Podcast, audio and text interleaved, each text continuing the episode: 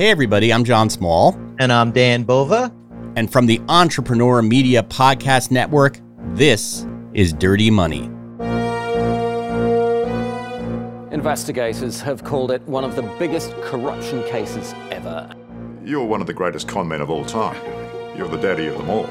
But what does it take to be a good con man? I'm not guilty. You're the one who's guilty.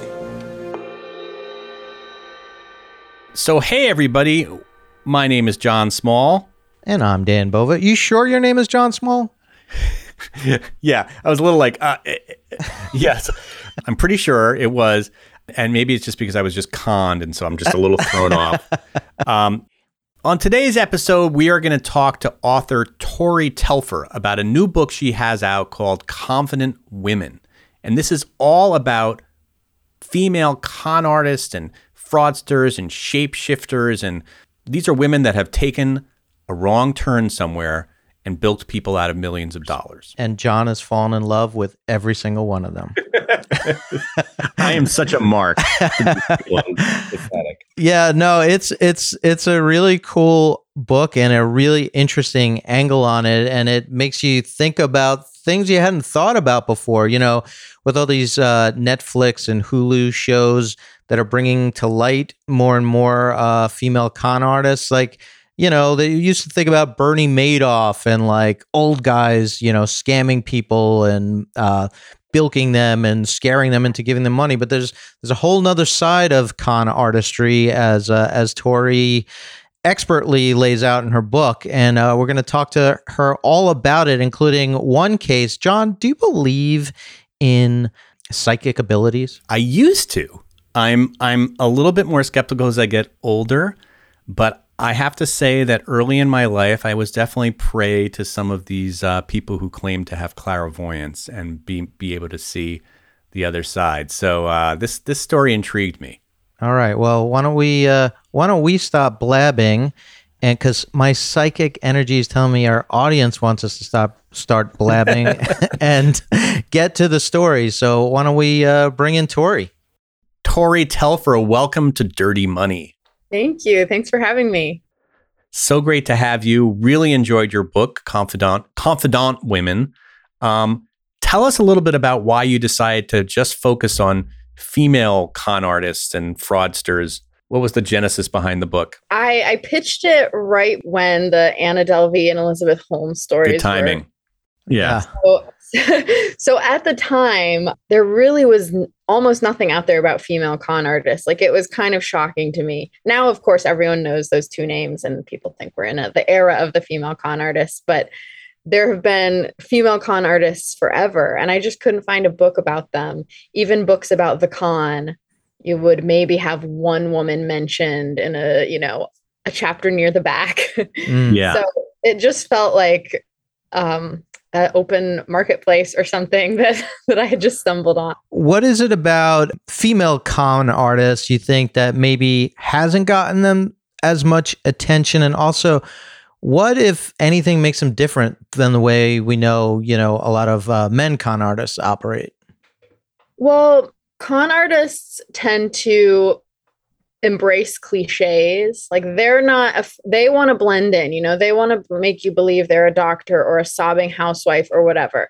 Um, so female con artists often go for very gendered female cliches whereas male con artists will uh, will be the fake businessman or the fake doctor. I mean, it's all kind of sexist, but they do it on purpose, if mm. that makes sense. yeah. So so female con artists often pretend to be the widow or mm. the, uh, you know the grieving uh, the young bride the grieving mother things that feel very oh feminine and um, maybe even inoffensive you don't often find them trying to sell you the eiffel tower which is a male con artist cliche right and because it's not because they couldn't but i think they know that society is going to be a little bit more skeptical of a woman who's like, I'm a business magnate, you know, I own the Eiffel Tower. Right. So they're not going to waste their energies on that, that con that's gendered male. Does that make sense? Yeah. Yeah. Yeah. yeah totally. Um, and you also said that they're, they can, they're good at being likable, right? They kill you with kindness. they kill you with kindness. And that's true across the board, male, female. A con artist is not going to succeed if you don't like them because they're trying to get close to you whether that's to borrow money or or get you to invest in their made up scheme or whatever so they tend to be these very charming people you know very good at convincing you that everything's cool they're your best friend Right. So right. one of the things that we've talked about with some people, I wonder your take on this. You know, these uh, con artists in general, male and female, they are crazily hard workers. They they throw themselves into this, and you know, you can't help but think, oh, what if this person de- decided to devote their powers to doing something good? Um, Yeah. But w- the the women that you profiled, do you do you see any through line? Like, did they set out like on day one, I'm going to scam people out of their money? Is it something that came out of a need for something else and they realized they were just good at it? Uh, How, how does that, how does that progression happen in an obviously intelligent and talented person? Mm, that's a good question. They're definitely all hardworking. Um, I would say most of them seem to slide into it. I don't think they started out saying, I'm going to be a super criminal, but, Mhm. um, you know, maybe they were always a little bit creative, good storytelling, good at personas. A lot of them started out with pettier crimes and like the most dangerous woman in my book, Sante Kimes, you know, started out stealing hair dryers and ended up murdering three people. So it's there's definitely an escalation in Yeah. a lot of these women.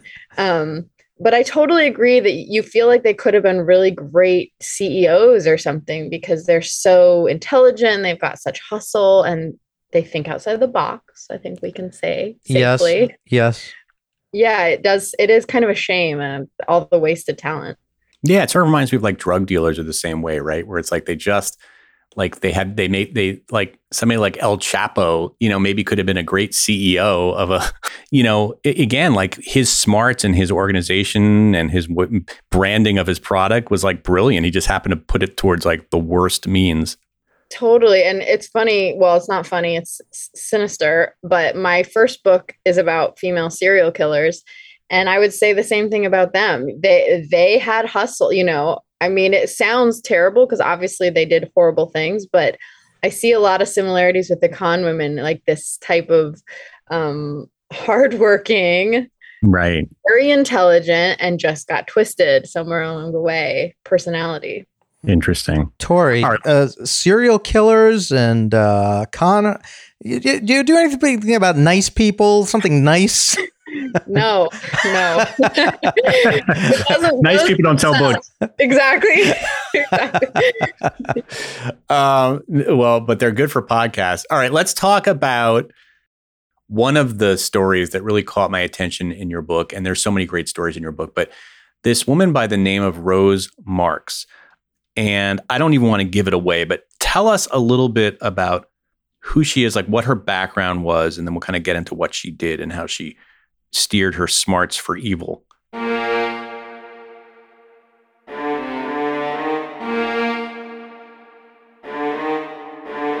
Rose Marks was a fortune teller. She's still alive. She is no longer a fortune teller. She grew up in a family of fortune tellers. Her mom, her grandma, you know, long line of fortune tellers. Um, ethnically, she's from the Roma people. So this is a big cultural deal for them. He was pulled out of school around the third grade and sort of put into the family trade, which is fortune telling. And she's very good at it. You know, she uh, took she didn't learn to read till much later in life. She was not educated in the, the the traditional sense, but she was extremely intelligent and very good at reading people, man- manipulating them. And uh, it's worth saying there's nothing illegal about being a fortune teller. It's perfectly fine. You know, you can you can do it. You can get paid for it. But she, at some point, veered into the realm of the illegal um, by committing fraud. So as she built this fortune telling empire and she staffed it with her daughters and her daughter in laws and her granddaughters, she would promise people that she was going to return their money and then she wouldn't. So, sort of classic fraud, right? Mhm. You're not, you can't do that. You can talk about fortunes all day long, but you can't take people's money and then not return it. Um, and she would spin these wild stories about, you know, oh, you're under a curse. I, I'm, I'm getting really bad energy. Um, but your number is five. So I'm going to need $5,000 and I'm going to cleanse it and keep it safe because money is the root of all evil. That's why I need to cleanse it. And then I'll give it back to you. And she wouldn't do this for every client, of course. There were a lot of simple palm readings for 50 bucks done, you know. But if she sensed that someone was really vulnerable and prone to belief and uh, in a susceptible stage of life, like a lot of these people had just lost someone dear to them, or they were estranged from someone, or they had cancer, or they were being, you know, in a horrible divorce, she would really get her hooks into you. Mm. And 5,000 would turn into 10,000, 20,000, 100,000. I mean, she would take so much money from these people. It, it's hard to believe. And always had an excuse for why they weren't getting it back, you know? Well, let's start. Let's say first of all, this is Rosa is not Rose is not your run of the mill like corner on the block fortune teller. Like a she had a gift, but she also was a great business person because I didn't realize this, but she had basically created this like fortune telling empire in the Florida area, right? And state. Well, not not a ton. Like, don't be don't be thinking like a McDonald's level. But she, over a billion fortunes sold. I think there were maybe three, but she had started in Manhattan, um, in this really like ritzy area near the Plaza Hotel, and then she kept that location and moved down to Florida, where she had a couple locations. And yeah, she was the matriarch of all of it, and so she had money coming in from all these different clients, and she was. Uh, like I said, she was staffing these locations with her relatives, her female relatives. And so if the relatives ran into trouble with a client, you know, couldn't quite get enough money out of them, Rose would step in and manipulate things along until she was getting those really big paychecks. And yes, she was incredibly good at it. You you should have seen her house. It was like this like something like nine bathrooms, glass walled Oh mansion God. on the water, palm trees, Rolls Royces in the driveway. You know, her sons all had the fanciest motorcycles, and her daughters all had the best jewelry, and they partied really hard. And um, she loved to gamble. She would blow through, I forget the number, but it was something like a hundred thousand dollars a month on, on Wow. gambling. Um, she wasn't very good at it. So, is kind of ironic. A fortune teller who's Fortune- not good. yeah, one thing she's not good at predicting Yeah. is what that card is going to yeah. read. yeah. How how much would she uh do you know like what was the cut for the uh for her employees for the these uh family members that she roped in? How did how did that work? Oh, you know, I don't know if I know the percentage they got, but I think there was some sense of pooled wealth because, um, you know, I don't know if they even all lived at the mansion, but there was a lot of like coming and going from this mansion. I know this from the detective who we'll meet soon, who was spying on her. Ah. Uh, but yeah, there was they they they had like their cars and their motorcycles and their jewels in this mansion. So yeah, but that's a good question that I don't have the answer to. So the scam was that she would get these marks and desperate, often very desperate and looking for answers, and say that if you give me a certain your your money's dirty or it's has negative psychic energy, and if you give me this money, I'll hold it for you and I'm going to cleanse it for you. I'll give it back, but we need to cleanse your money. Like that was the scam. Yeah, we need to cleanse your money. I, you know, there was other rhetoric happening too. Um, we need to cleanse your money. I need to do the work, capital W. You know, Mhm. kind of vague though. But Mm. I need this money to do the work. Money is the root of all evil. Oh, she would say, um, in the olden days, we would do a human sacrifice, but don't worry, haha. Today we just use money. there was there was some idea of money as sacrifice and again all a little bit vague Mhm. very s- with very spiritual. There was talk of an angel an archangel michael you know so she would get people who you know say were catholic or had a background you know grew up going to church or just people who didn't have to be convinced that there there was a spiritual world right? She's not like taking stone cold atheists off the street and convincing them. She's taking people who are already open to some of these ideas and um scamming them Scamming them.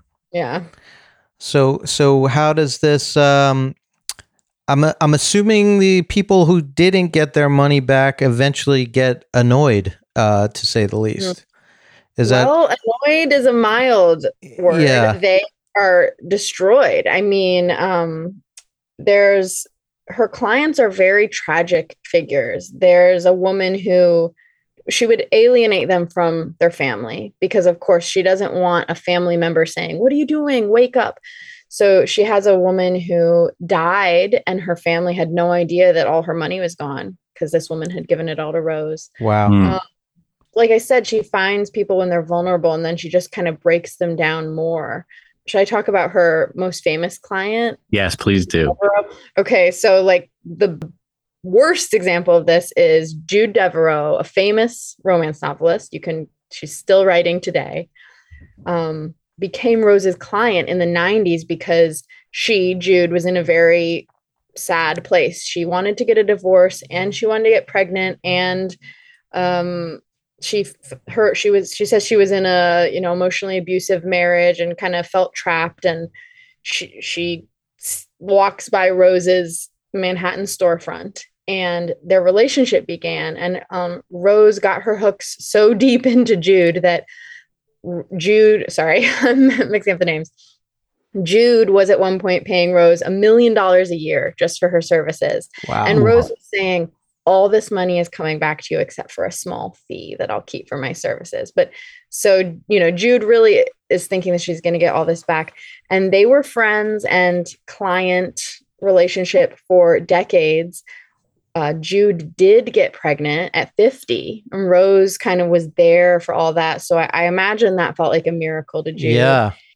and um, then her son actually died as a child and tra- in a tragic accident and rose was still there right there you know pretending to be her friend but she helped her sell her house and she kept the proceeds from the house and she was kind of directing her life at that point because jude was so broken and and kind of broke too at that point um and then Jude ended up being the person who turned on Rose. So this Floridian detective, Charlie Stack, who we're obsessed with, he's like a character, he's like a noir hero. he's an Irish Hey, yeah. cop, and he's a, you know, he's a kick. And then that dame walked into my office, and that kind guy. Okay, yes, yes, exactly, exactly. Um, and he convinced Jude Devereaux that Rose Marks was a con artist. It took some convincing because Jude was totally in belief zone. But when she snapped out of it, Charlie Stack got her to turn on Rose and kind of go undercover. And so he would tape their phone calls. And at one point, Jude asked for all the money back. And after a certain amount of what money? Mm. Rose's excuse was that it had all burned in the World Trade Centers. When the, when the World Trade Centers collapsed, Jude Devereaux's money had mysteriously been in there, and that was where all her money went. So Oh that was God. the excuse she gave. whoa, Wow. You could- that's evil in so many on so many levels. Evil, like a Yeah. triple decker evil sandwich there. Yeah. Yeah. Jeez. So she was wired. Like, what did they learn? So they basically the wire was I I think to con, to show that Rose was not going to return the money, um, thus making her a fraudster. And they were also looking at her bank accounts and her employees slash relatives' bank accounts, and they were seeing all this money come in, and then like you know these huge checks come in, and then these even huger checks come into Rose's accounts, and so um, they indicted her and a bunch of her family members, like all her kids and and some of her son and daughters in laws, on different, you know, different types of fraud, um, including the indictment is really weird to read because it's like mail fraud and email stuff and blah blah, blah and then it's like it's like something about millions of gold coins because Wow. they- they often like to ask for gold coins. My guess is because it just sounds more Yeah. you know spiritual. Mm, So among the things that they had not returned to clients, it was like money, checks, gold coins, a bed sheet, you know. Wow. Jon, I'm looking at some information on her, and uh, it says she was sentenced to just over 10 years This was back in March 3rd of 2014. So she's getting out soon. Oh God. So I hope she doesn't listen to this. so We're hold on to your pocketbook, Jon. You know what's so interesting about these psychics? Do you think that in any way that she ever really believed that she had any kind of psychic ability or like or was this completely a scam? Um, like even like I don't know if you heard of any of the court testimony or anything. Like, did she actually believe like that she had some sort of gift? I think she did believe that. Um, that's that's the million dollar question, right? Yeah. And also, I would say also like, do, are there psychic gifts? Like that's a question that I wonder too.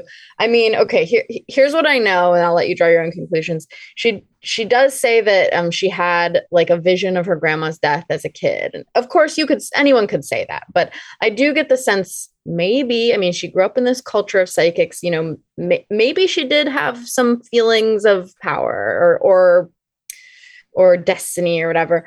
Um, I I asked her son, Michael, basically what you just asked me. And he says that he thinks she crossed the line at some point, probably linked to her gambling. She also was drinking and doing drugs uh, at one point, like way too much because she had lost her parents and a grandson. So tragedy touched her like it touched her clients. And he basically he thinks at one point she kind of went off the rails and started making promises she couldn't keep to her clients. Hmm. Um, you know, that's a more gracious way of looking at her. It's it's hard to imagine. I mean, she didn't return. There's there's so she took so much money that she didn't return. It's hard to imagine that that was all just kind of a mistake and that she really intended to return Right. it. Um, I I would also say, you know, as opposed to say someone running a Ponzi scheme where maybe in some delusional thought in their head they thought, I'm really gonna make investments and I'm really gonna hit it big for my clients. And but she she wasn't doing that. She was just literally taking their money. She wasn't even Yeah. attempting to make anybody money. and so spending it. Right. Right. No, that's Spending it. And what would she say when they asked for it back? Like, I mean, I you know, she got caught eventually, but other people must have been like, "Hey, where's my money? Like my cleansed money? Like I needed. it." now." Well, you know, her thing was she always the work was never finished. So she would Ah. say, "Well, I can give it back to you, but then the it's all for nothing." right. so she played on their insecurities and their Yeah. And there's a word for it. What is it? It's when you're it's it's it's like when you've been dating the wrong person for 15 years. Sunk cost fallacy. yeah. You you you can't when you're in it so long, you can't get out because then you're like, "Well, what were the past 15 years for?" So I think Mhm. that really worked on her clients. She'd be like, "Sure, I'll give you back your millions, but then what was the point of all this?" Right. why don't you give me another 20,000 and we'll keep doing the work. It's it's literally throwing good money after bad or whatever that expression is. yeah. when she went to jail, she was pretty in a pretty bad place anyway, right? I mean, she was basically had crazy gambling debts and was an alcoholic. Do we know anything about her in prison recovery? Did her son mention? What do we know? Well, she, uh, you know, we're proud of her. She got her GED in prison, which, uh, you know, i in her 60s or whatever, which is like a bit big achievement. And Yeah. she and her family were very proud of that. She, that's the main thing we know. She, her, her whole family is banned from practicing fortune telling anymore. Again, even though that's not legal, but um, or sorry, fortune telling is legal, but they are not allowed to practice it anymore yeah. and but her her son that the one i talked to was kind of cynical about that because he he said and this quotes in the book he basically said it's it's like the mafia you know like you took uh, our family out but another family just popped up in our place so Yeah. I. I, I got to admit, I didn't know that fortune telling was regulated in any kind of way that you could ban someone from the sport, you know, as it, as it were. I know. yeah That's wild. yeah Interesting. So the whole family's out of the fortune telling business, and time will see what how when Rose emerges. What I mean, she's obviously a pretty good business person and has a good uh, intuition around people. I hope she uses it in the past. Maybe she'll become a therapist. I actually, no, I don't know.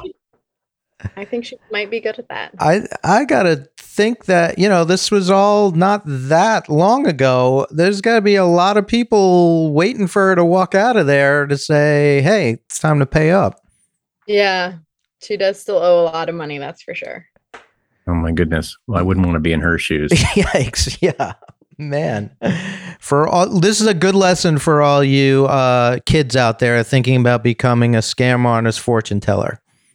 You know, one day it's going to come back to you. Yeah, just because it's trendy right now doesn't Yeah. mean it's a good idea. Tori, when writing this book and learning about all these techniques that these people had, did you ever feel like maybe adopting some in your own life, like in working? Because now you know all these kind of pers- these little tricks, right? I, I would make you look at humanity a lot, a little differently. Eh, it made me i mean i've definitely been scammed in some minor ways in my past you know i couldn't do it myself though i would buckle under the stress it i would just the fear of getting caught is too deep within me Yeah. Yeah. but if there's anything i'd like to adopt from them it's their confidence Right, Yeah. right, right. i don't i don't want to cross the line not because i'm such a good person just because i'm i'm too stressed Yeah. Well, not that you would do it per se, but you must see a lot of you must have a lot of moments where you're like, "Oh, this would be a to- this person would make an incredible mark or there's incredible angle on this thing." yeah. This scam, ooh, I could I could do this and this would definitely make me some money. I could tell the, somebody this. I hate to i i like that version of me but it sounds cool. See, I don't, these women didn't actually make a ton of money. Well, okay, of course, like Rose brought in a ton of money, um, but it's not like when she went to prison, she had all these investments and was really growing her generational wealth. Like these women didn't end up Yeah. rich in the traditional sense. So, you know, if I was going to try to get rich, I would obviously become a writer. No, Just kidding. That's the ultimate con. Yeah. the ultimate con. Yeah. But no, I, I think that it, it's kind of a sad irony of cons is like it's actually not the best way to get rich. And I think I think that people do it for more of a pathological reason. Yeah. They might think they're doing it to get rich, but I think there's also some pathology there driving them. So we we talked a lot about Rose, and uh, just to tease uh, people to pick up the book. Do you have a favorite con artist in that book? A favorite story that just really kind of uh, maybe it haunts you, this person, or what they were able to do and why they did it. Yes, I have a haunting one. Um, her name's Bonnie Lee Bakley, and she was like a minor scammer who scammed her way into marrying an aging Hollywood actor who then let's just say she ended up dead and he ended up on trial for her murder and got off. It is an extremely tragic story. Wow. You know, there's scams and identities, but then there's murder and a trial that was almost at the level of OJ at its Wow. time. Okay. Um, so I That's a recommend good one. it has it all. All right. There's a lot of movie potential movie uh, plots in this book. yeah. Jeez. Tori, thank you so much for taking the time and sharing these dastardly stories with us. Oh, my pleasure. Yeah, The we'll have to be on the lookout. Yeah. What's it? What's the book called? It's called Confident Women, Swindlers, Grifters, and Shapeshifters of the Female Persuasion. So you got you got se- we se- changed it last minute. I can't remember which one it is now. So you got serial killers, you've got con artists. What's what's the next uh what what's the next category of ne'er do wells are you looking at? I I haven't decided. Um, but I used to have a podcast called Criminal Broads that has every stripe of female criminals. So if people need more stories, they can go there. okay, great. That's awesome. All right, Tori, thank you. Thank you so All right, much. thank Great talking to you. Dirty Money is a production of the Entrepreneur Media Podcast Network. It is produced by Dan Bova and Jon Small with music by Rich Bova. If you like what you heard, please subscribe and leave us a five star review. Thank you for listening.